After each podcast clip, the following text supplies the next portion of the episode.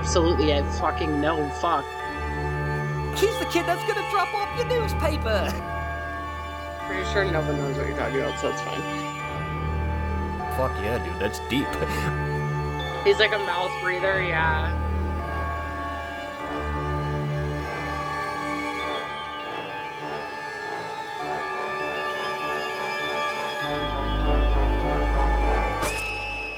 Hello and welcome to the Horrorcopia Podcast, where we bring you weekly movie reviews while discussing all things horror along the way. I'm Brian. I'm Heather. And we will be your hosts. This is episode number 29, being recorded Friday, August 12th, 2022. And today we will be doing a spoiler-filled review of the 2011 film, Insidious. Ooh. If you want to get a hold of the show, you can email horrorcopiapodcast@gmail.com. You can also follow and message us on Instagram at hcopia_podcast. New episodes drop every Monday and can be found wherever you get your podcasts now. Please remember to rate, review, subscribe, and share. What's going on, Heather? Not much. Just finished watching the first Insidious and started Chapter 2. Huh. Always a good watch, yeah. These movies rule, so what are you up to? Not too much. Just kind of got the kids and the dog put away for the night. Put away. Exactly. Yeah, they're in their crates. All of them, all three. They share a crate, you know, until they prove to me that they can have their own. But fair. No, it was really weird actually. When I got home from work today, Natty's like, "Daddy, come down here, check this out." So she brings me down to the basement and she starts doing the worm. It was awesome, but like it was weird though because she was doing it backwards. Which is even better. So it's like, yeah, but she was getting off the ground. It was pretty awesome. Dude, yeah, your kids are hilarious. And this is stupid, but I just thought it was kind of funny. So Joni went to the store with her mom today, and she bought me like a little jar, I guess, for like my coffee grounds, you know, just to pour in there and scoop out of there. Mm-hmm. And so she showed me the jar, and to me, it looked like this is a really dumb story, but I guess I'm already in it. Yeah, you're already in it. Yeah. So, like, I looked at the thing, and it just says coffee on it, and it looked like the letters were, like, bleeding, you know? So I'm like, oh, sweet, it's a Halloween one. And she's like, no, it isn't. I'm like, well, why are the letters bleeding? And she just goes, oh, that's why it was on sale. But then upon closer look, I realized that it was like a pattern. It wasn't bleeding. I wish it was because that would have been awesome. See, this is why my story sucks because it was like, yeah, but no, that's not the case. I could probably ruin the thing and draw some cool blood on it. Oh, most of the stories I tell are really stupid too. So, you know. Well, thank you for saying really stupid too, acknowledging that my story, in fact, sucks. All right. Well, you got like so stressed out about telling it, so good God. Yeah, well, thanks for the moral support. Always. All right, well, without further, no, not ado, because we're not to the main thing yet, but let's move into some horror movie news. Again, check out horror movie news on Instagram, horror_movie_news. So this is pretty impressive. Jordan Peele is the fucking man because Nope has gone 100 million domestically, and that means his three movies, Us, Get Out, and Nope, have all reached $100 million domestically. Wow. Yeah, that's pretty fucking incredible. That's awesome. I still haven't seen Nope yet. I really want to. I haven't either. But yeah, it's just it's a combination of not being able to, you know, with my work schedule changing, just not being able to get to the theater to see it, and then also with how things go now with streaming and everything, it's gotta be available soon, you know? Yeah. I haven't been to a theater in quite a while, but you just sent me earlier that Black Phone is on Peacock. Mm-hmm. So that's pretty dope because I'm assuming it's on Peacock as long as you pay for it, right? Like you don't have to pay extra for it. I don't think so. No, I believe it's, yeah, if you have like the bare minimum one, which I get it for free because we have Xfinity. So it's pretty fucking sweet. But yeah, check that out. Definitely, you know, whenever you and Chris get a chance because we can talk about that. I was going to say me and Chris will probably watch it Tuesday because he is back in Colorado Springs for a couple days. So yeah, we'll definitely check it out Tuesday and then we can talk about that on one of the next couple podcasts. Sounds good. Real quick though, to go back to Jordan Peele, like what did you think of the other two movies, Get Out and Us? Like which one did you think was better? I liked Get Out more because I think I was expecting Us to be like so crazy over the top creepy, and don't get me wrong, like it was creepy, but yeah, it was definitely not. I enjoyed Get Out way more.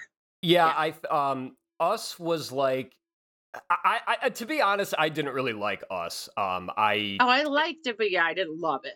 I liked the cast. I mean, like, I thought it was, the cast was great, and Elizabeth Banks was, or not? Wait, Elizabeth Moss. Sorry, wrong one. I forget that she was in that movie because it's kind of before she was really big with the Handmaid's Tale. But anyway, yeah, I Get Out. I totally, that was another one too. Just like when you watched it, it's just like, oh, so that's what this is about. And that's kind of like Us too. I mean, like you kind of got that a little bit from the trailers where you saw like doppelgangers. So it's like, all right. Both very good movies. Both movies I've seen more than once. Both movies I would watch, again. But definitely thought Get Out was my. I liked it more than the other. Than Us weekly. Yeah. Sweet. Yeah. Okay. Moving on to Prey. Let's talk about that again for a second. This movie has become the #1 premiere to date on Hulu, and that includes film and TV. That's isn't that awesome? Yeah, that makes me really excited because, hopefully the Alien one will also do just as well or even better. I am a huge Alien. Aliens is one of my favorites, but I'm a huge Alien fan in general. So I'm looking forward to see what they do with that. And I don't know if Hellraiser is also going to be on Hulu. Again, I think I talked about that last time. I'm not totally sure, but it's just really cool to see them doing something like that is so like everyone knows what the Predator movies are. Even if you've never seen them. Like I saw it when I was little because you guys, and then me and Chris watched it like a year ago or I don't know, whatever. And him and I were both kind of like, this movie's kind of stupid. Like we didn't really care for it. Yeah. But this new one I really enjoyed. Like I said, it was a very slow burn, but once it got going and it was good. It was really good. And the Predator looked fucking insane. Mm-hmm. And it, like really, if they keep this director, kind of let him do his thing. Like I was listening to another podcast, Jock and Nerd podcast, and they were talking about, they had like some really good ideas. They were saying it's like, you could keep making movies like that and just keep putting the Predator in like different time periods. Oh, like, could you imagine totally. Like if the Predator had to fight like samurai, like just take like the best warriors like throughout the, like this one, he fights the Vikings, this one, he fights, the samurais. And yeah, that'd be pretty fucking cool. Cause I mean, it's just like in this one here, I mean like him trying to hunt, like arguably like the best hunters in the world, the people who just had to learn, also, and can we talk about the best supporting actor in any movie this year? The dog. So cute. They said, too, apparently, that's not a trained, like, animal actor. Yeah, that was just a dog that they had. And I guess the dog was, like, a real pain in the ass. His name is Coco. And, yeah, he's a dingo, actually. Yeah, he was very... I mean, I'm not a big dog person. I'm way more a cat. I love cats. Mm-hmm. But, like... this dog was just so freaking cute. So cute. I agree. So you are a fan of the Paranormal Activity movies. I know that. I've only seen the first one, but part eight is actually got a release date of 2023, actually. So I guess I shouldn't say release date, but. No, that's awesome because I think we talked about this months and months back when Chris and I watched The Next of Kin on Paramount Plus.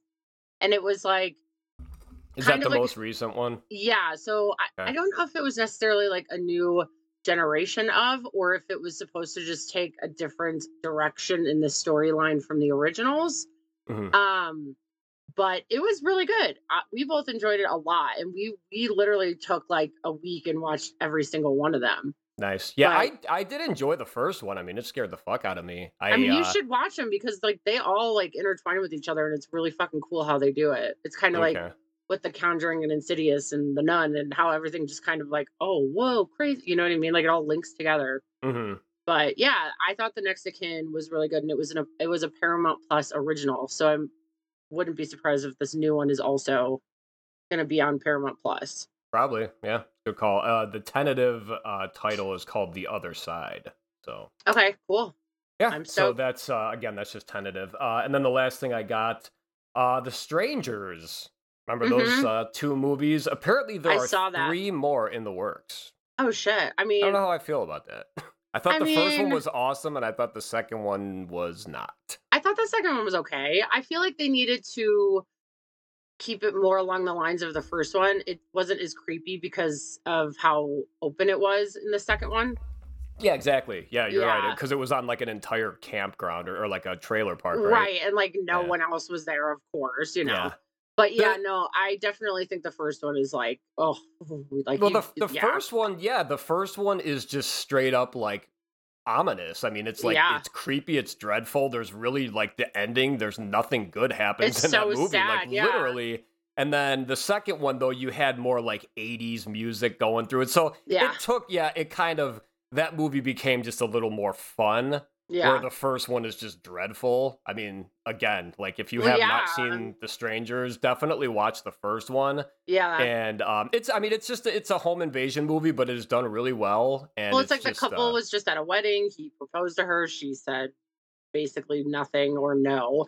Yeah. And like, so it was like already just started off on such a like bad foot, and it was very uncomfortable. And then, things just got even more and more uncomfortable. And then it just... Yeah, that movie's so good. It's very fucking well done. Yeah. I love in the second one though, the one scene where the one female stranger, when she comes running up to the kid by the pool and he just fucking tees off on her with the golf club. Yeah. It's such an awesome part because like you didn't see it coming because she's comes running up with a knife and you're just like, okay, here we go. And then he just fucking like boom. And it's, oh my God, I was laughing so fucking hard when I saw that. I didn't hate the movie at all by any means, but it wasn't as spooky and eerie and creepy. There's, like you said, with the whole, like, oh, the campground's basically empty. It's like, there's a lot of things I remember in the second one where I was rolling my eyes, like, come on. Like, just, like, you know, but, like, the first one, and again, I mean, like, that's the terrifying thing about movies like this is that they could happen and they do happen. I hate to say that, but like, just essentially home invasion movies. But the first one, there's really no dicking around in this movie. I mean, it's just three people trying to fucking kill these people and then other casualties along the way. We don't have to get into it, but so I don't know. I mean, like three more seems kind of like a weird stretch to me since they've only done two. So it's like, oh, we're aiming for five. You know, like if they did three and then it was like, let's do another three or something, you know? Yeah, it depends on the direction they go. Like, like if they do make it a little bit more spooky, creepy, and isolated. Isolation in that aspect is very, it just makes it more like bone chilling.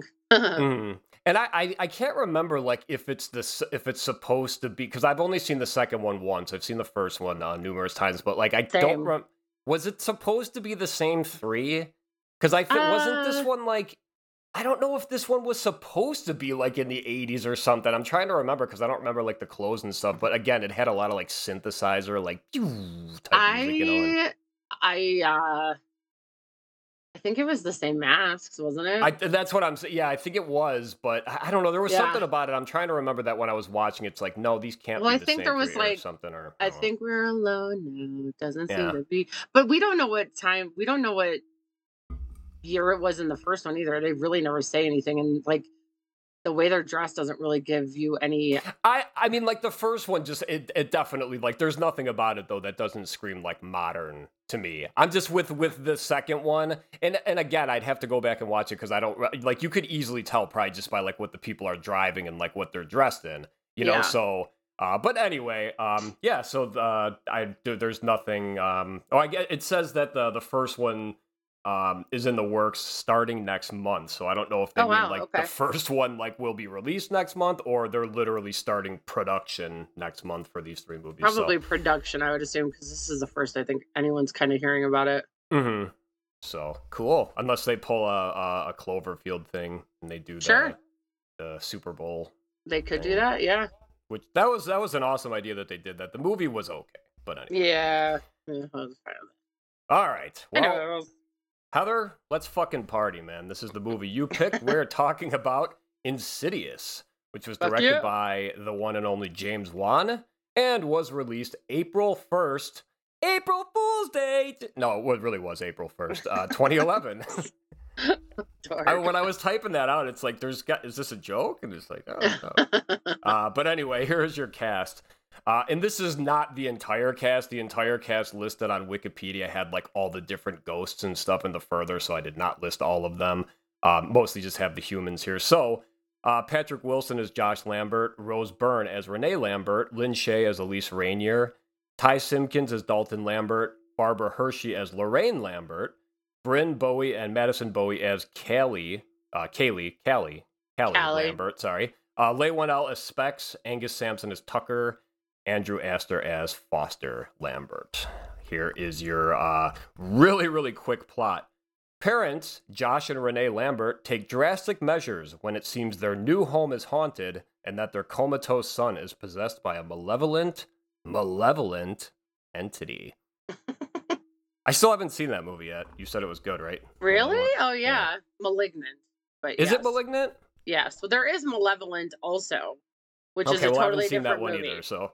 That one has, I believe, Florence Pugh in it? Pugh? However you say her last name. Oh, Florence Pugh, yeah. Yeah, she's in that movie. But, yeah, like Malignant is the other James Wan one that was really fucking cool. Awesome. Okay. Yeah, I definitely want to check that one out because I know right when it came out, I just heard a lot of people like, it's different. But it's, you know. So. It was, something I've never seen before, so that was pretty dope. Okay, so let's talk about Insidious. So right off the bat, like I like how James Wan did these opening credits, which was just very like old-timey and kind of like no flash to it. You know, I mean, this is a horror film. Obviously, you don't need like CGI and shit, but it's just like with the the old-timey music, the black and white photos. Well, one of my favorite things ever is when it says Insidious on the screen and it's like the very like creepy, eerie music. Yeah. And they do it in the beginning and the end of the movie, and I love it. Mm-hmm. But yeah, I like that it is a very like, the intros are always really cool on these because they're just kind of like flashes of photos and like, I totally agree with you. Cool. All right, so. Again, you picked this movie, and it's one of your favorites. You've talked about it a bunch of times on here, but like, what about this movie? What do you love so much about this movie?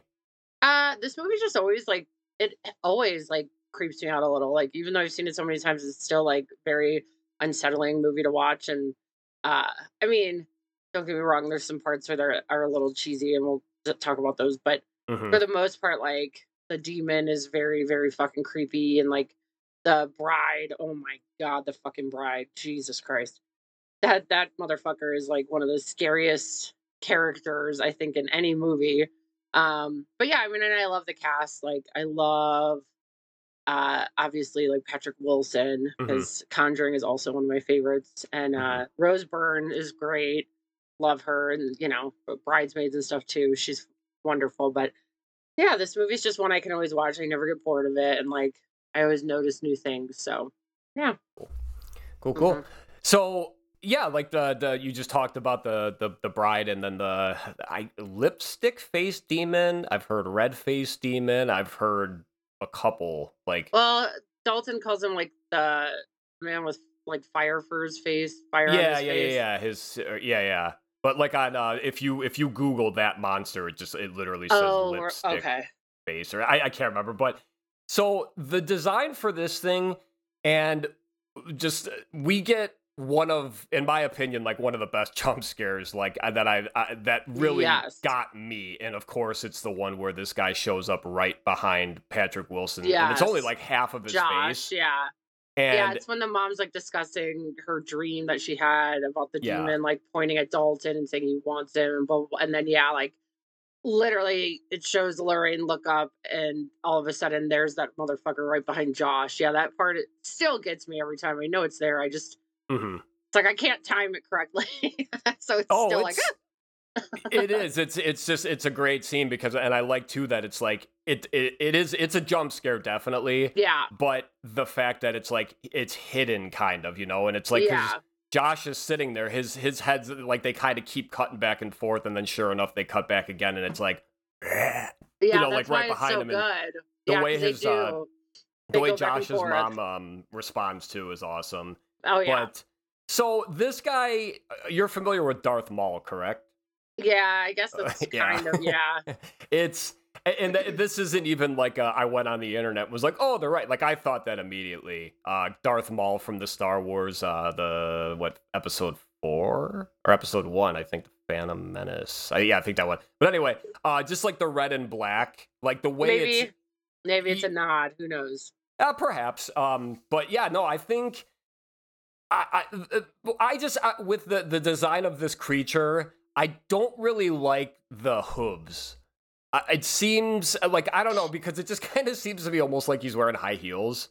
I mean, that part is what I was kind of talking about, the cheesy when they like show later when it's just like the two hooves are coming at Josh. Yeah. Like, I don't hate it by any means, but I was like, oh, it looks a little silly. Like maybe that's why it's like I just noticed the. But I love that every time, like, it's near whatever, just the bone cracking. Oh, yeah, it is really, yeah.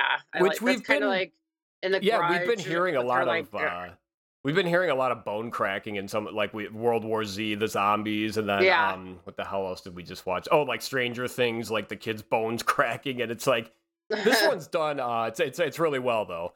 And the other thing I didn't like about the monster, the main guy at the very end, just the tongue stuff. Like, we talk, like, because he has the almost, like, the snake tongue. And sure, yeah. But, just, I mean, like, he's a demon, so. Not as bad as, what the hell was the movie? It Chapter 2. Yeah, It Chapter 2, and then even, like, Drag Me to Hell, there's, like, a lot of tongue stuff that's like, okay, that's enough. But, yeah It Chapter 2, it just looked straight up stupid. But, you know, it's funny about the bride. At the end of when this movie was coming to the end, when the bride is revealed, I actually wrote in my notes, is this the nun? And then, like, when you were talking literally 5 minutes ago about the Conjuring stuff and you said the nun, I was like, oh, wait, different series. Like, yeah, because it's like they're, you know, they resemble each other, obviously. But, kind of, yeah. I mean, this movie to me is, that fucking bitch, man. I swear that bride will always, and then even like I won't go into the second one, but even in the second one you find out the backstory, it's even worse. It just makes this motherfucker even yeah. Oh, if you haven't seen the second one, watch the second one. They're both on Netflix, and even we've talked about the third one, that one's great too. So anyways, but yeah, so basically if you haven't seen the movie, this family, their little boy, he goes into this coma, and they don't really know what's going on, but like the doctors can't figure anything out. Like nothing is making sense. However, the kid had an accident in the attic at their new home. It was the attic, right? Like upstairs. Yep. Yeah. And so he was climbing the ladder and he fell off. Yeah. But yeah, I mean, the mom starts kind of noticing weird things around the house. She's feeling and sensing like really eerie, icky stuff. And then, you know, sure enough, she starts to see things actually. And yeah, it's just the kid is basically. Him and his dad, you find out later his dad can, they call it the further. But yeah, like basically when they're sleeping, they can just like detach themselves from they like, astral project basically. Yeah. So yeah, they can put themselves into other bodies, like, and watch which it. Is yeah, so it's, crazy. It yeah. is. It's, yeah, it's fucking, it is. It's cool. Like when you just, cause you know, they do a lot of stuff like that. And like Doctor Strange, like you hear more of like astral projection, you know, being able to like be outside of your own physical form.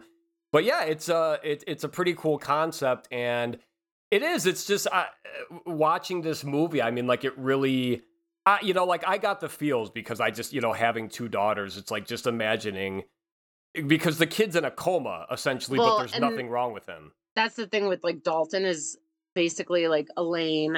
She is this like paranormal. Elise, you mean? Elise, yes, I'm sorry. She can like basically she can see things that like normal people can't, and she can also hear things and sense things and blah, blah, blah. But she's the one that like tells them like, hey, you know, your son is basically like he's gotten really, really good at this. So like he has gotten to the point where he does it so well and he goes so deep, but he doesn't realize that he's doing it because he thinks he's just dreaming. Mm-hmm. But now it's like caused other spirits and like, you know, dark spirits as well to see this like actual living human being in their world. And so now they're all like tempted and want to like take over his body. Yeah, they're like, fuck, we want to get out of here. Exactly, yeah. So, but it's really cool. Like, it's such a good story because, honestly, like, who the fuck thinks of this shit? Like, geez. Well, like, while you're sleeping, you're going to become, like, so fucking far detached that spirits are going to want to take over your body. Like, okay. You know, and you, I mean, like, it's not like I'm like, oh, if you notice in the background, because they do focus on these, but Dalton has pictures all around the room that actually us as viewers, we can see them before, you know, Josh and Renee really start focusing, as you just see them in the background and you can see, like, different kind of, usually in any movie when a kid has weird drawings on his wall, it's going to be a big plot point. And sure enough, like, there's a picture of him, like, as a superhero, like, flying away. And it's like, yeah, that's, like, what he's doing. He's flying out of his body. But then there's the one picture that's like, tonight I watched myself sleep. Right. And it's just like, wow, that's fun. Like, that's cool writing, actually, even if it wasn't, like, creepy. Like, just to be able to say that, people would be like, fuck yeah, dude, that's deep. Well, and that's the part where, because Josh doesn't really believe in this stuff. He doesn't really understand why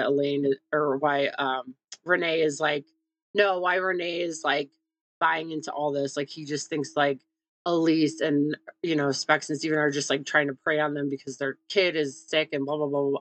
But yeah, he goes into the bedroom and he sees all these pictures, and that's when it kind of clicks like, okay, maybe this is not made up, and maybe I'm the one who just needs to like accept it and like go with it and let it just, like, I don't know what else to do at this point, so, like, I'm going to go with it. But did you also notice there's a scene when Josh is in his classroom and he's, like, staying late and grading papers, and there's the wrote it down. There's the chalk drawing of Billy the Puppet. Billy's face, yeah. Yep.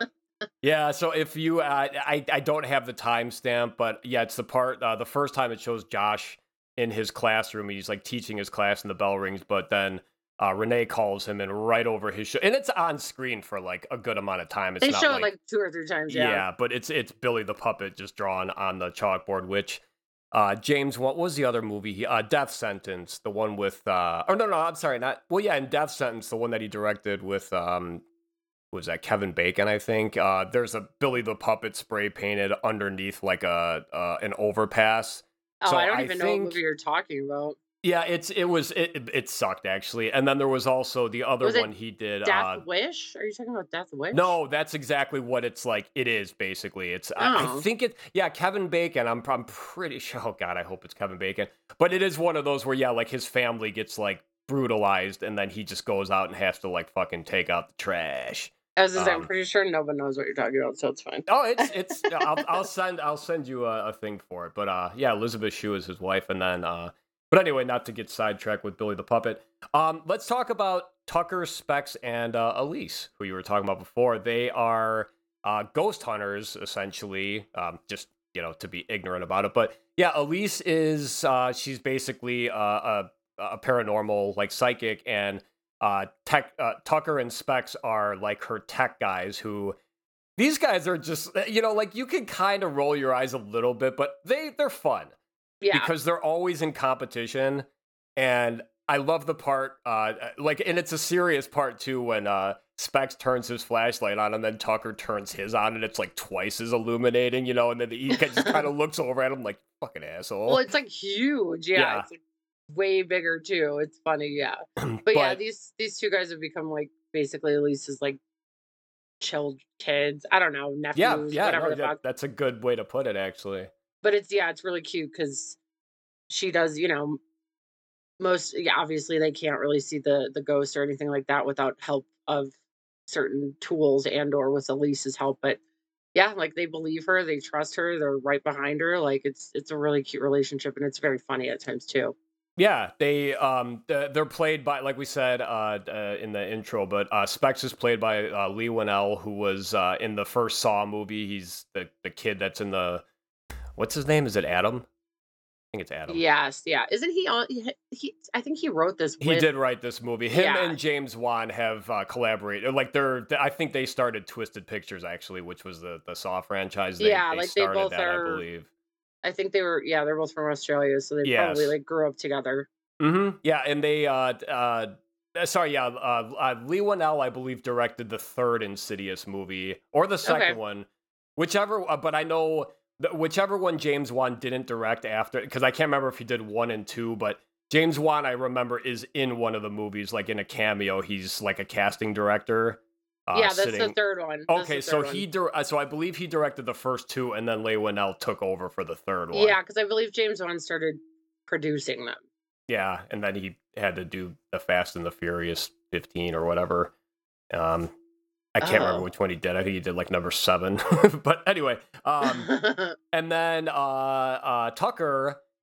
Do you remember Tucker from anything? Can you think of him? No. Like he was in Mad Max Fury Road. He's like the creepy fucking dude that like cuts the baby out. He's like, it was gonna be a baby. And it was all fucking gross and shit.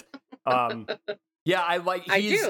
He just kind of reminds me of like a slob. He just reminds me of like the kind of guy who would just always be like sitting with his mouth open and just he's like a mouth breather. Yeah, exactly. Yeah, he's just very like, ugh, and like a kind of guy that would like lick his fingers in front of you after he just ate. Oh God, ew. Yeah, I'm painting a really gross picture, but he just anyway. And then Elise, of course, played by Lin Shaye, who's just awesome in pretty much everything she's in. But yeah, they have some pretty cool techniques, like where actually it almost like the mask she puts on, you know, like the gas mask kind of thing. Like I think the first time I saw it, I kind of like giggled a little because it was like, this is so silly. But then it's like, as it's happening, you're like, but it works. Yeah, like, I mean, because she pulls this gas mask out that's literally got a tube that's like. Right. I mean, it's very extra spooky looking, but yeah, like the way it connects like the extra cord, like tube, so that it's basically just so Specs can hear like what she's saying and no one else can. And it helps her probably focus more and whatnot. But even, like when Tucker uses the like the old school child like thing that changes the colors when you like, the like the viewfinder. Yeah, and that's really cool too. Like that scene is cool, and I don't know why he thought to use that or why it makes. Well, so yeah, basically he keeps changing the what would you call them, the Specs, right? I guess they're kind of real quick, in case you guys are, the viewfinder are the things you put up to your eyes like as kids, and you would just pull the little trigger, and there was a disc that would just go to the next picture. So yeah. He just has blank ones, but they have different colors. Different in them. Colors, yeah. And so he keeps doing it around the house, and. Basically, he sees nothing, and then all of a sudden he sees like the twins from The Shining. Right? Yeah. It's really like older though. Yeah, but like he uses it to basically try to see like the ghosts, and in this case, it actually works. So it was a really cool scene because you're just kind of like, what is he doing? And then all of a sudden you're like, oh fuck, okay. Mm-hmm. So yeah, I mean they have a lot of cool shit like that where you're just kind of like. That's so silly, and who the fuck thought of this? But then it's like, okay, that's cool. When she's describing the demon, remember when Specs is drawing it really quickly? I can't remember. Does she have anything there, or is she just like okay? She looks up at the ceiling and she sees the demon, and I love that scene too because she's like. Explaining it so fast, and you hear Specs like he says it like multiple times. He's like, slow down down, and then you have Renee and Josh just kind of standing there like, and Renee's like, what, and then as soon as she runs over and looks at the picture, it's like super disturbing, like black demon with this red face like above Dalton's bed. Well, it's awesome, like if you notice, like I noticed in the picture the detail that Specs did, like you can see the lines like for the ceiling, because the ceiling goes up into like a peak, but it has a flat top. If I don't know why, I just I like to draw, so I thought that was kind of cool. But the drawing is awesome, and it looks just like what the hell's her name? I've referenced this before in Hereditary, Toni Collette, when she's like up on the ceiling, like with her back up against it. That's kind of how this thing is. We don't even see it though. That's the cool thing, because it's pitch black, and that's what Josh and Renee are seeing, and that's why Josh finally goes over. He's like, "This is fucking bullshit," you know, and he grabs the paper from him, and you know, and it's actually pretty terrifying. I mean, like just them thinking about it, but then he just basically is like, "You guys are full of shit. I'm sorry, you're taking advantage of us. Right? Yeah, we're not doing this anymore." And he kicks him out, and you know, and it's kind of, I really like the acting here by Lin Shaye, because.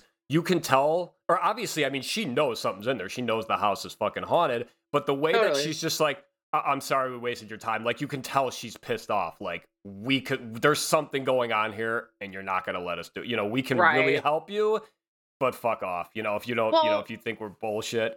But it's sad because, yeah, you like throughout the whole movie, you just feel really, really sad for Renee because she's the one that like keeps having to deal with this stuff. Cause like even in their first home that they're in, you know, when she hears somebody speaking over like the baby monitor and then they scream and then the baby starts crying. And then even when the baby cries for the first like half of this movie, I notice every time they show little Callie, she's crying. It's just like, oh, but anyway.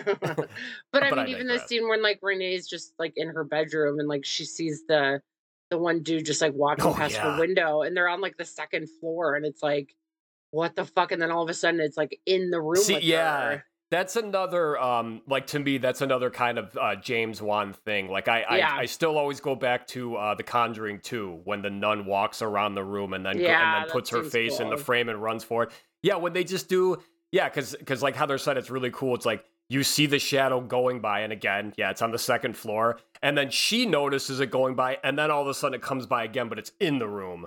Yeah, and you're really just like, creepy. Oh fuck. Yeah, but it's sad because like Josh doesn't see it; the windows aren't open. Like he doesn't, you know. And she's just like, "You don't believe me? Like I can't be in this house anymore." So they move, and then you know, it's like everything just keeps happening, and it keeps happening worse. And then that's the first time that she sees the little boy, which I love that fucking scene because.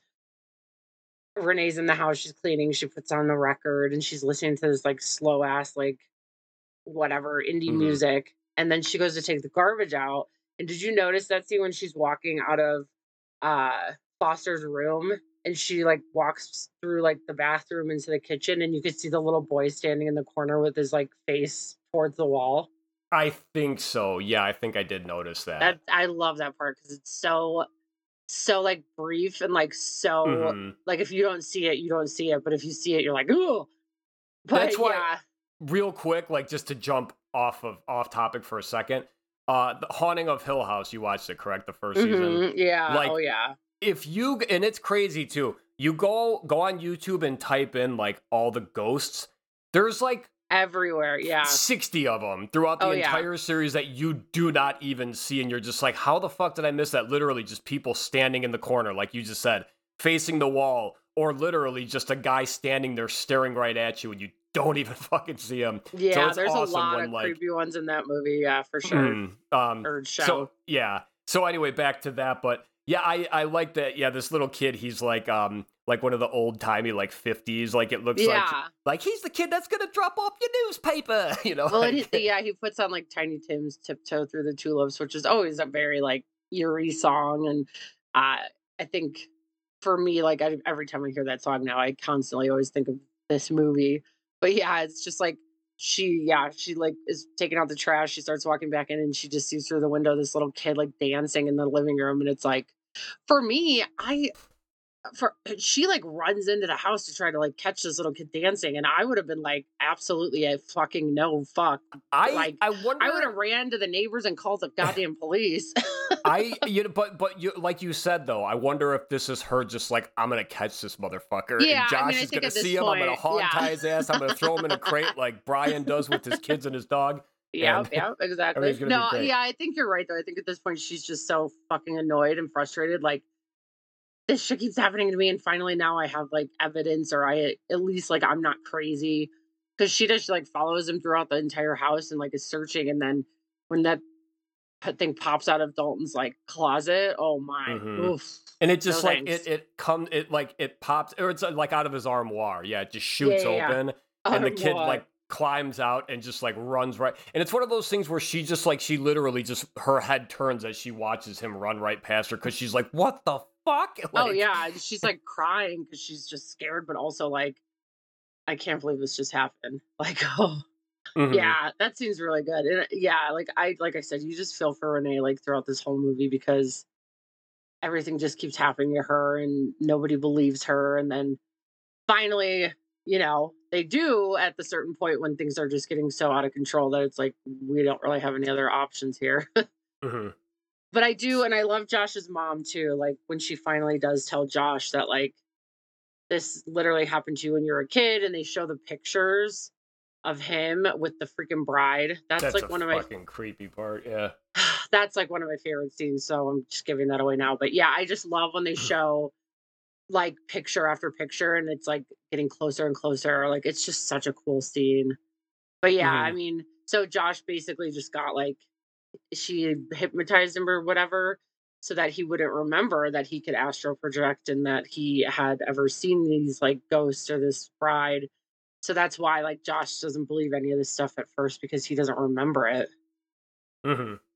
So yeah, so then at this point, they move, which is crazy because you like in the movie, yeah, she's just like, I think we should move. So they just fucking move. So it's like, all right. Cool. But yeah, so I actually, so what I noticed that the first time I watched this movie too, it was just like, Josh's mom looks fucking great for her age. And so I was trying to figure out, it's like, all right, she looks like, because, you know, sometimes when they'll cast someone and it's like, you find out, it's like, oh, she's actually only 2 years older than him in real life, you know, like a mom and a son. No, Barbara Hershey is definitely older, but she's a babe. Well, so I actually went and I checked the Wikipedia stuff. She did the age. She was 62 when this movie came out. That's insane. That. She is 74 now. Yeah. And it's like, yeah, I don't know. I mean, like, I thought it's like, man, this woman looks great because the first time I saw it, it's like, there's no fucking way that's his mom. Yeah. But yeah. I was misjudging Patrick Wilson too, because when this movie came out, he was like 34. For some reason, I thought he was like in his 40s. I mean, he's got to be almost 50, right? Like 40 something. 1973. No, he's like 50 or 45. Okay. Yeah, but I mean, yeah, Barbara Hershey is gorgeous. She's always been beautiful. I mean, this whole cast is very good looking. Yeah. So, yeah, we find out that when she's the one that calls Elise in the first place after she sees the fucking, the red demon thing. Well, yeah, because, you know, Renee keeps telling her, like, things are getting worse and no one believes me and like that. And then, you know, without saying like, oh, I know what you're going through. She's basically like, like I got you. Like, I understand and I'm going to do what I can to help you. So, and that, yeah, you can just tell throughout the first and the second movie that, you know, she's like a very wonderful person. And like, she was a single mom. She was a doctor. Mm-hmm. So like, yeah, like she was very close with Josh and, you know, they went through this traumatic situation when he was younger. So like for it to be coming back again, like I'm sure that was very straining on her, but yeah, it's a great character too. I really enjoy her as well. Mm-hmm. So it's pretty cool. Actually, a really good line from Elise is your house isn't haunted. Your son is, it's like, or Dalton is or whatever she says, but it's just like, fuck, like, it's just basically this thing's following the kid. It's not following the house. All right. So yeah, basically, Elise, that's when she finally, because they, or actually, no, this is before he gets kicked out, but yeah, this is when she explains the further to them. And the further is like, it's think of like the upside down almost in Stranger Things, but it's like, it's just an alternate kind of like dark version of the one we're in, not like to the point like in Stranger Things where there's like shit growing everywhere and like constantly like slithering and like grow shit, but it's almost like it's pitch black until you get to like a death, like, because in this, when they get to like the house, it's like you can see that, but otherwise, I mean, it's like Josh is literally like in a black void, right, you know, looking for his son. So but yeah, so Elise tells them that the demon wants Dalton's body basically just to cause pain to others, which is also really fucked up. Like, and it's like, what do you mean by that? Like physical pain, or like it just wants to like ruin your life? You know, I would assume physical pain, not 100%. Yeah, the demon in this one is just like really mean, just fucking bullies people and like ruins your life by like typing shit on the internet about you. It's like, Anyway, but yeah, that's when Josh is just like, no, fuck this. So he kicks him out, and he does, he notices the drawings on Dalton's wall that we talked about, and that's when he kind of like is almost crying to Renee, and he's like, okay, let's try it. You know, let's, all right. Just kind of realizes that it's like, maybe I was wrong. You know, like clearly everything they described is on my kid's wall right now. Yeah. So when, actually, like, there's a part, so when they come back in the house and it shows them setting everything up, really reminded me of Saw for a second, like, when Specs was, like, loading the reel, and it just, like, it would speed up for, like, a, you know, Like in Saw, the part like where the guy's crawling through the barbed wire and it'll be like, ah, and they'll just show it like, they do that in all the Saw movies actually. But yeah, just this scene, it kind of reminded me of, you know, because obviously James Wan, I don't think did he direct the first Saw? Either way, him and Leigh Whannell at least wrote it and worked on it together. But yeah, so definitely had a little bit of that feel. And like, so they're having like a seance basically, and this is what Heather was talking about, where Elise is, she's saying back what she's hearing in there, and Specs is writing it down, and it starts getting really fucking crazy, all the shit he's writing down, because at first it's Dalton, like, help me, you know, whatever, and then it turns like, I'm gonna fucking rip your innards out, and not like PG-13, so he doesn't say I'm gonna fucking rip them out. Although I think Patrick Wilson has one fuck in the movie. So they get their one, but yeah, and then Dalton actually just kind of fucks the place up. Yeah, it's creepy because like no one's paying attention, and then all of a sudden Dalton's like standing there, and it like scares the shit out of everybody because he's been literally in a coma for 4 months or something like that. But yeah, he starts like slap-macking people and like shoving people into the walls and blah blah blah blah blah. And then after, Elise is like, "Get out of this."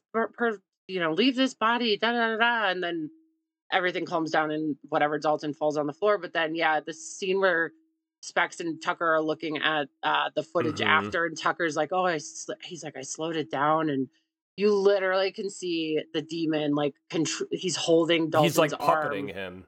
Yeah, it's so creepy. But yeah, that scene's really cool because it's like scene by scene, it goes very slow. Like Tucker showing Specs, and it's just like, now you see him, now you don't. Now you see him, now you don't. But yeah, he's basically controlling Dalton, and he's the one that, you know, was knocking everybody into the walls and punching them, but using Dalton's body. So it was just showing how much closer and closer this demon is getting to taking over Dalton because he's been out of his body for so long. Yeah.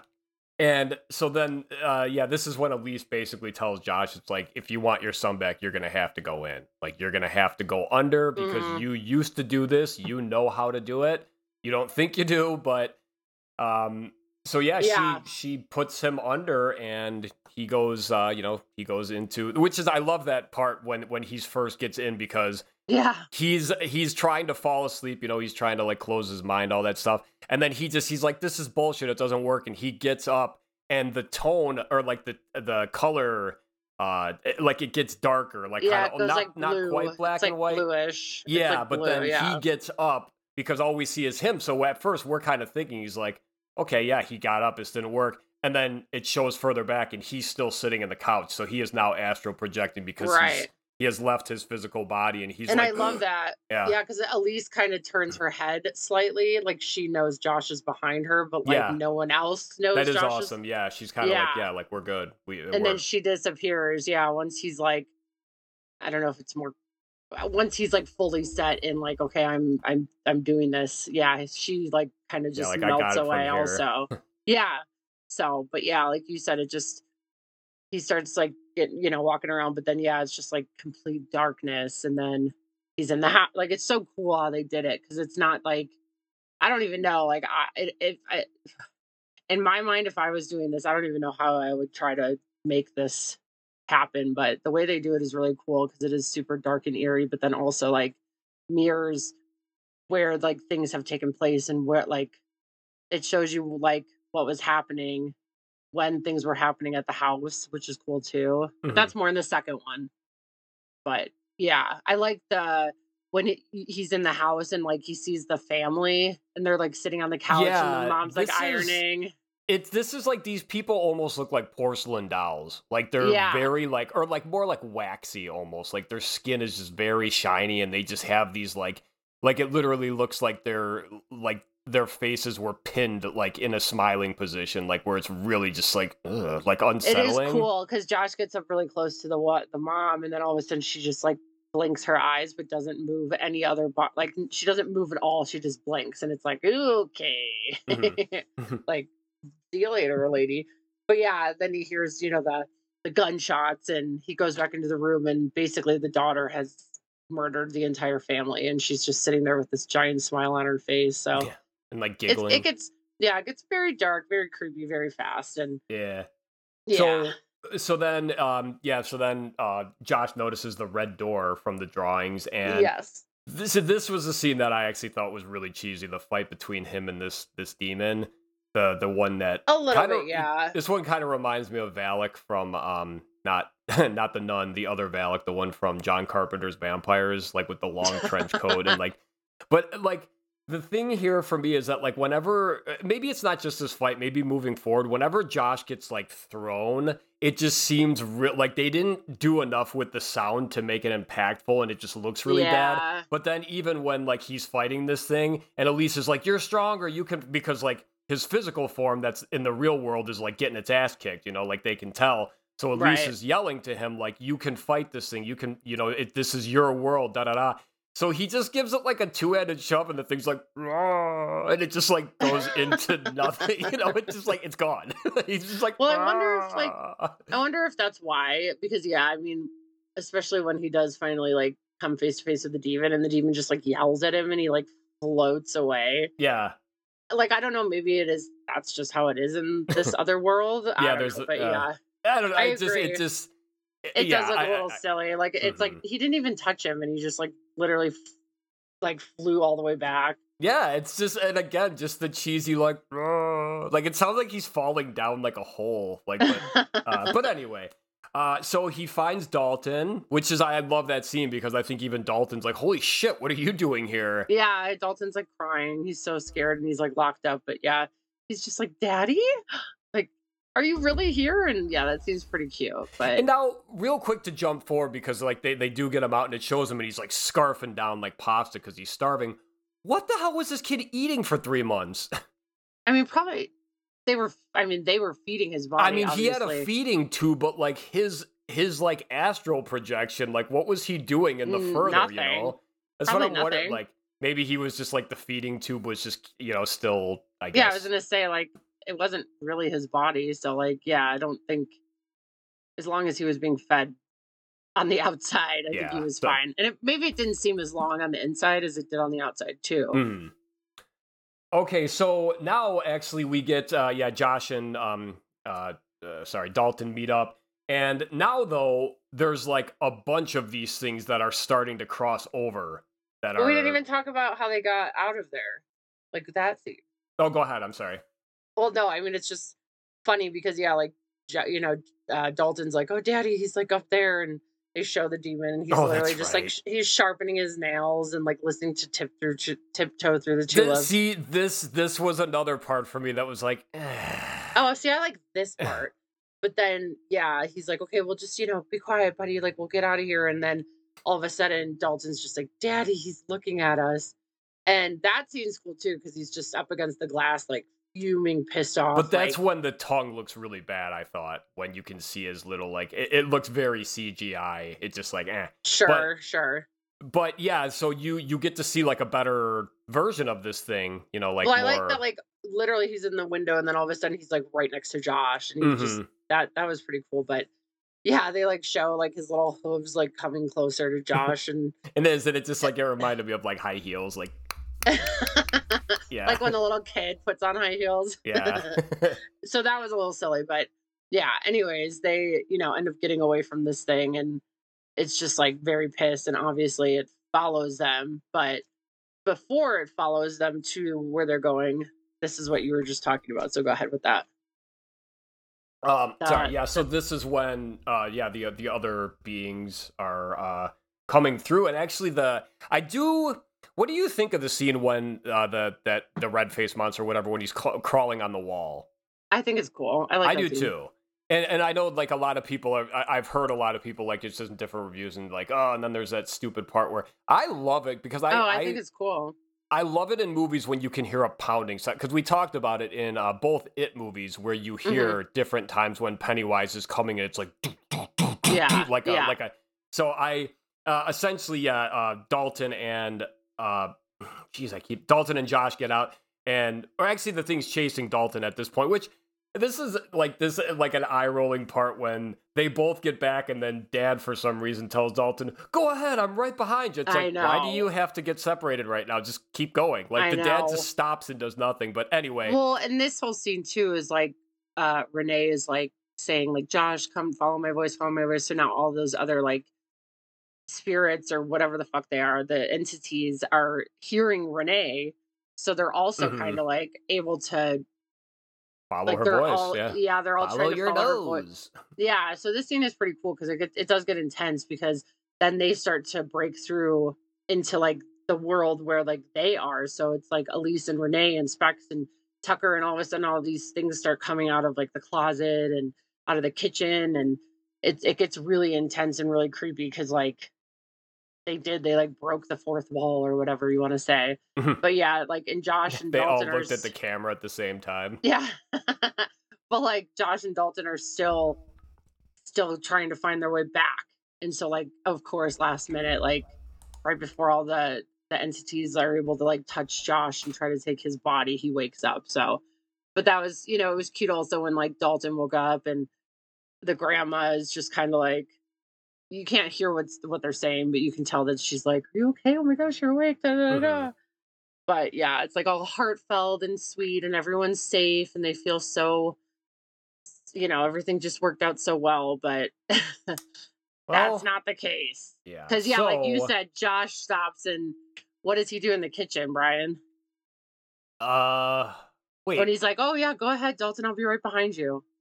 I can't remember. I think I was writing down actually, why did he do this? I'm sorry. Okay, so, no, that's okay. So, yeah, basically he's like, I'm right behind you, buddy. And Dalton runs into wherever. And that's where Josh is like, it's you. It's you. And it's the fucking bride. Mm-hmm. That's right. And he starts having this like conversation with the bride where he's like, I'm not afraid of you anymore. Like, you don't scare me, this and that. And yeah, so that scene was very necessary to the storyline, but it was also like, why would you just let your kid fucking go run forward when you guys are still like... Yeah, like I thought you were talking about like a minor detail or something. It's like, oh yeah. Oh, no worries. Bride. So yeah, so like you said, they, they're back in the safe world, everything. And so Elise, Tucker, Specs, they're just packing up their shit, you know, and which is funny again because you have to get one last argument between Tucker and Specs, and always. Tucker's talking about the awesome pictures he took and how they're going to be amazing, and then Specs is just like, "Well, I have everything written down," you know, like, and it's he's like, what did he say? He's like, words are like 1,000 or. Yeah, well, a picture is 1,000 words, and then he's like, words are 1,000 words, or something. Yeah, yeah, which is actually very clever, but it's just like, yeah, that's it right there. Yeah. So then we see Elise. She's saying bye to the family, and Josh he shakes her hand, right? Well, no. So Josh and Elise are in the living room together, and then it's just them two. The grandma and Renee and Dalton are in the kitchen. He's eating. And then Specs and Tucker outside in the van. And yeah, so he's like, oh, well, I guess I won't need these pictures anymore. And he goes to hand them to Elise, and her face, you can tell like something, she sees something. And so she goes, you know, he's like, what's wrong? And she's like, oh, nothing, just nothing. Goes to put the pictures in her little like bag or whatever. And she pulls a camera out and takes a picture of Josh. And he immediately freaks the fuck out. Like, why did you do that? You know, I don't like my picture being taken, blah, blah, blah, blah, blah. And well, yep. That was a mistake because he chokes the fuck out of Elise. I was literally going to say this, baby, he chokes the fuck out of her.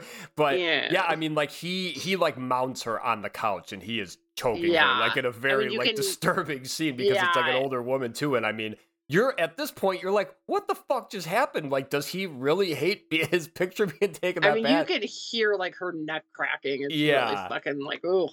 So what we see is they give us a quick little flashback, like from 5 seconds earlier. Because Renee goes in there and sees Elise, and then she picks up the camera. That's right. So we do see, though, that from Elise's point of view, when Josh handed her the pictures, it was like old, decrepit hands. Mm-hmm. And so she knew. It's like, oh, fuck. Like, this isn't Josh. Something came back. So sure enough, Renee looks at the pictures, and it's not Josh. It's the bride. So the bride was finally able to take over Josh's body. Yeah. So that's how this movie ends. Yeah. I am very happy they made a second one, because the second one goes way more into that story, which maybe we'll do that one eventually at some point, because I do love the second one. I might even like the second one more than the first one, but still a very great ending, because, yeah, like, literally he touches Renee's shoulder. Renee, what's wrong? And she just turns around and then it goes with the Insidious logo. Yeah, so yay. Awesome. 10, yes. 10 out of 10. Love. 10 out of 10. 10 out of 10. 5 stars, mate. All right. Do you have a WTF moment?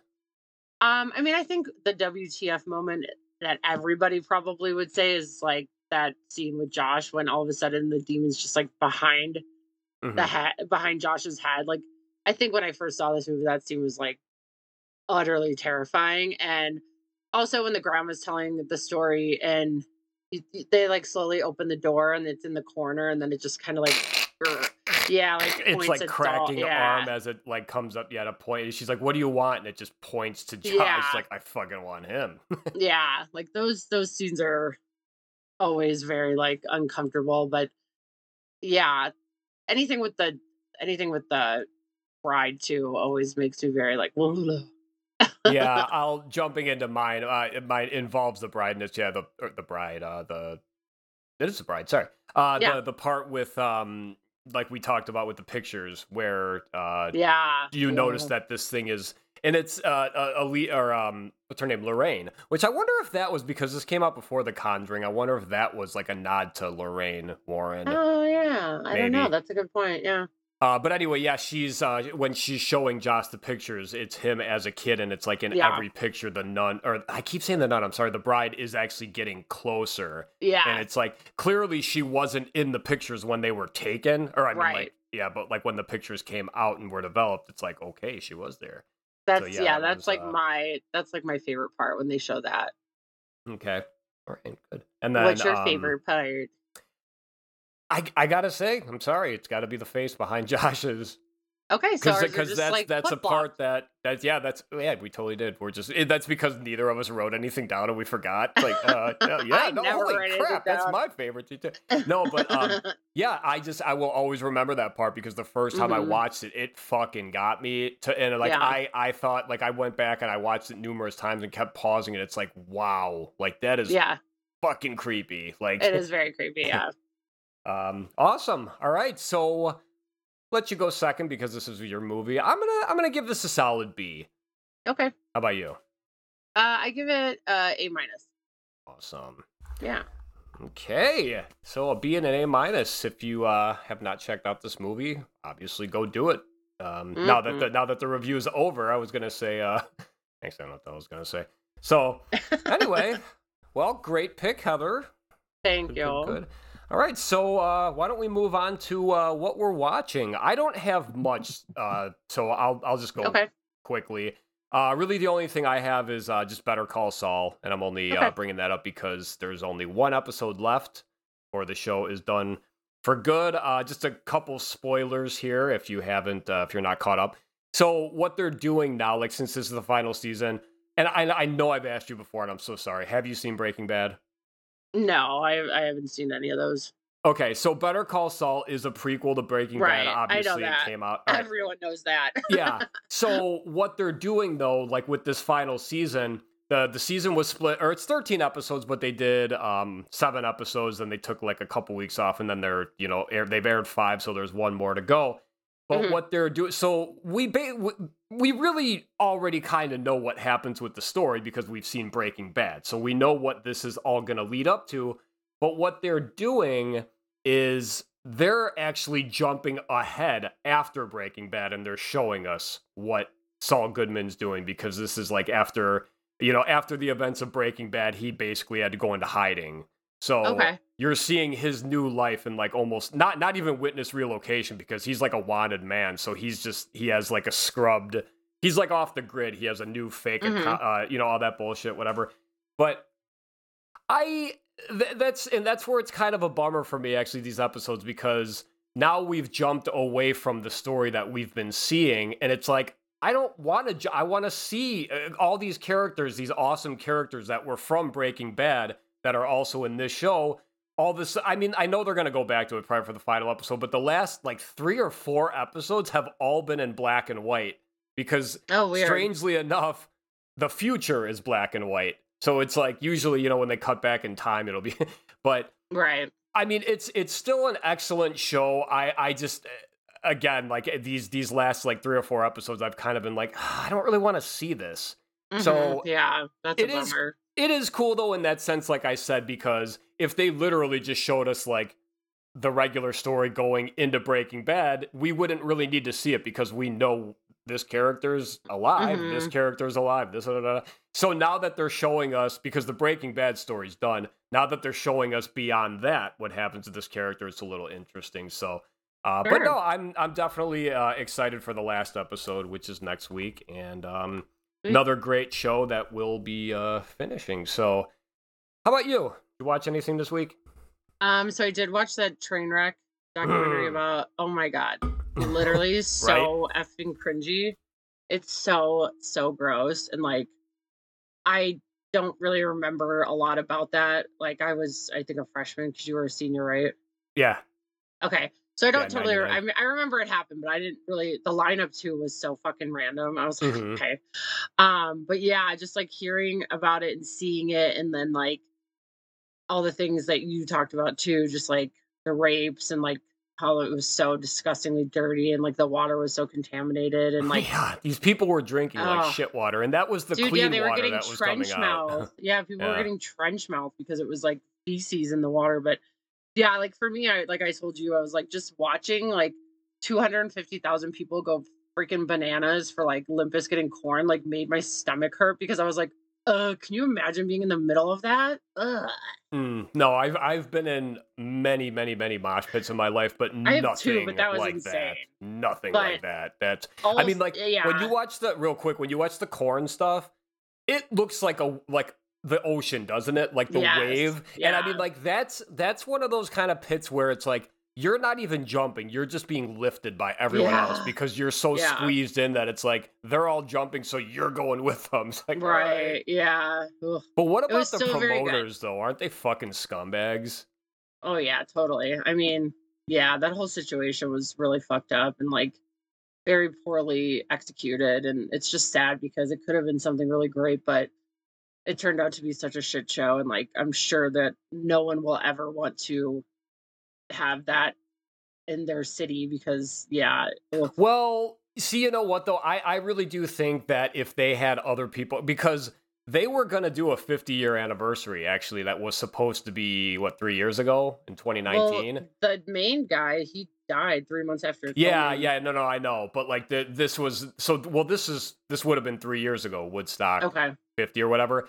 They actually, it was like planned, like, or they not planned, but I mean, like there was talk and they were going to do this. And obviously it fell through probably, for reasons similar, but it could have also just been like, we're not fucking working with these idiots ever again. Because look at like Coachella, look at Lollapalooza. These festivals work if they're done way. You know, like these people just took no accountability and they honestly, they only focused on like money. It was all about fucking money. And the celebrities, because clearly they said, like, the backstages were, like, gorgeous and wonderful, and they were treated like kings and queens, but, insane. But like anyways, see, they didn't show, like, on the HBO one, which, if you have HBO Max, go back, that one was called, I can't remember, but, like, just type in Woodstock, it'll come up.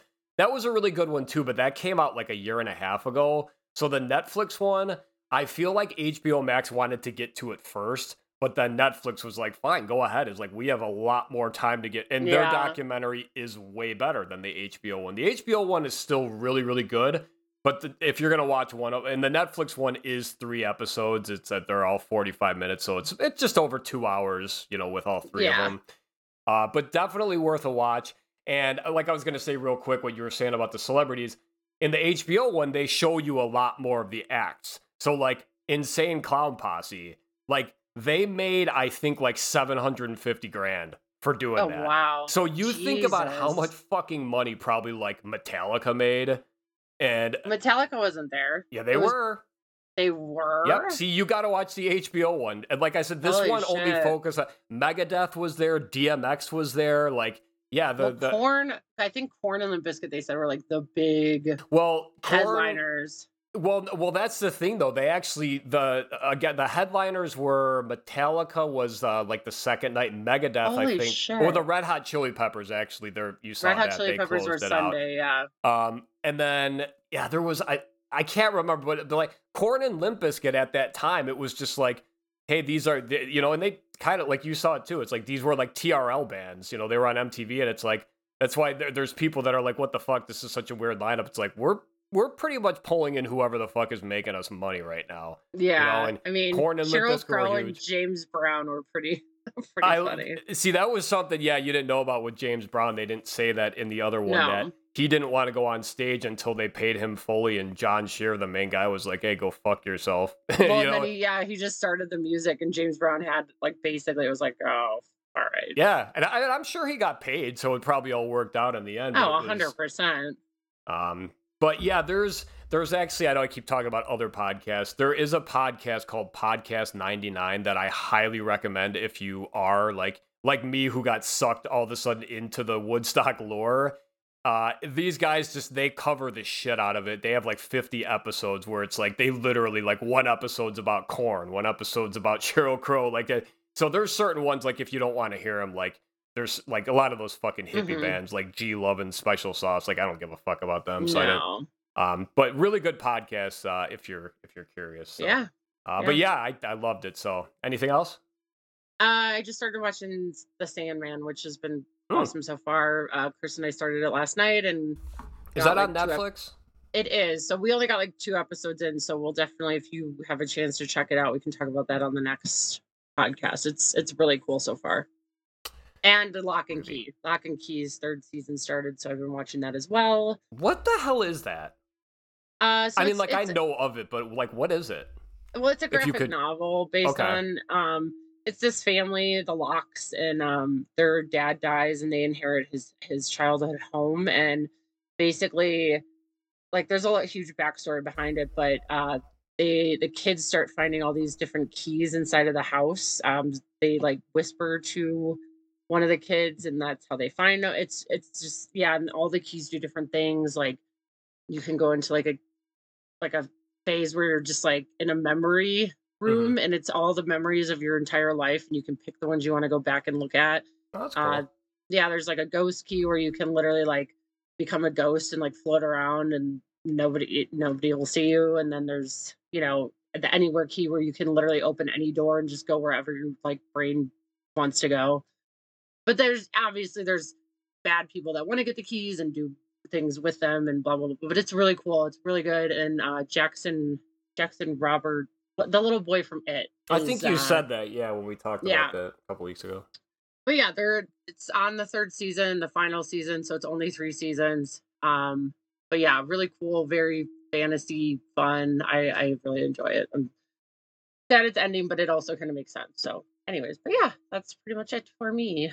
Ruby. So, I guess we should just announce it now. Heather will not be on the episode next week. No, yeah. Chris and I are going to Las Vegas for Psycho Las Vegas, and it just doesn't work out where him or I are going to have any time to record or edit. So Brian will be doing it on his own. So make sure you listen.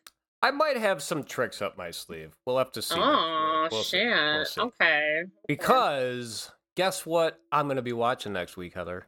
Well, let me give you a drum roll and you can tell me, okay? Okay. What are you watching? We are going to fucking watch Freddy vs. Jason. Oh, my God. Yeah. Fucking A, right? That's why I was asking, before we recorded, Lord. I was asking Heather what streaming services she has, and this one's on HBO Max. And she's like, no, I don't have that yet. And it was like, damn it. All right, maybe next time. But then... she's like, actually, I won't be able to record. It's like, oh, all right, well, then I'll just watch it. I use my brother's account anyway. I don't have HBO. Well, I was going to say, I did have it. And then, yeah, when I was unemployed for a little while there, I just kind of got rid of it because I wasn't watching anything on HBO at the time. And they literally are really bad at updating their movies, honestly. Oh, yeah? Because Chris has HBO Max. And I feel like every time we look on there, it's like always the same horror movies, like they never add new ones. Annoying, but yeah, anyways. they're I think they're mostly linked to like Warner Brothers, right? I think so, yeah. Yeah. But either way, that I can't wait to hear this one. That's gonna be really funny, I'm sure. yeah, it should be a good time. I'm looking forward to it, because that was another one where it's like I was doing the notes for the show like 2 hours ago and was like, oh fuck, I need to come up with a movie. Yeah. So. Well, cool. That'll be fun, and I can't wait to listen. All right. That is going to wrap up this episode. Thank you so much for hanging out with us. Remember to check us out wherever you get your podcasts now, and if you'd like to contact the show, horrorcopiapodcast@gmail.com is how you can reach us via email. You can also follow and message us on Instagram at hcopia_podcast. New episodes drop every Monday. Please remember to rate, review, subscribe, and share. Heather, any parting words? Just have a good night and enjoy the rest of your weekend. All right. Well, I guess, I guess it's week at this point. Enjoy the week. Because we used to release the episodes on Friday. Now it's Monday. Yeah. So anyway. All right. We'll see you next week. Bye.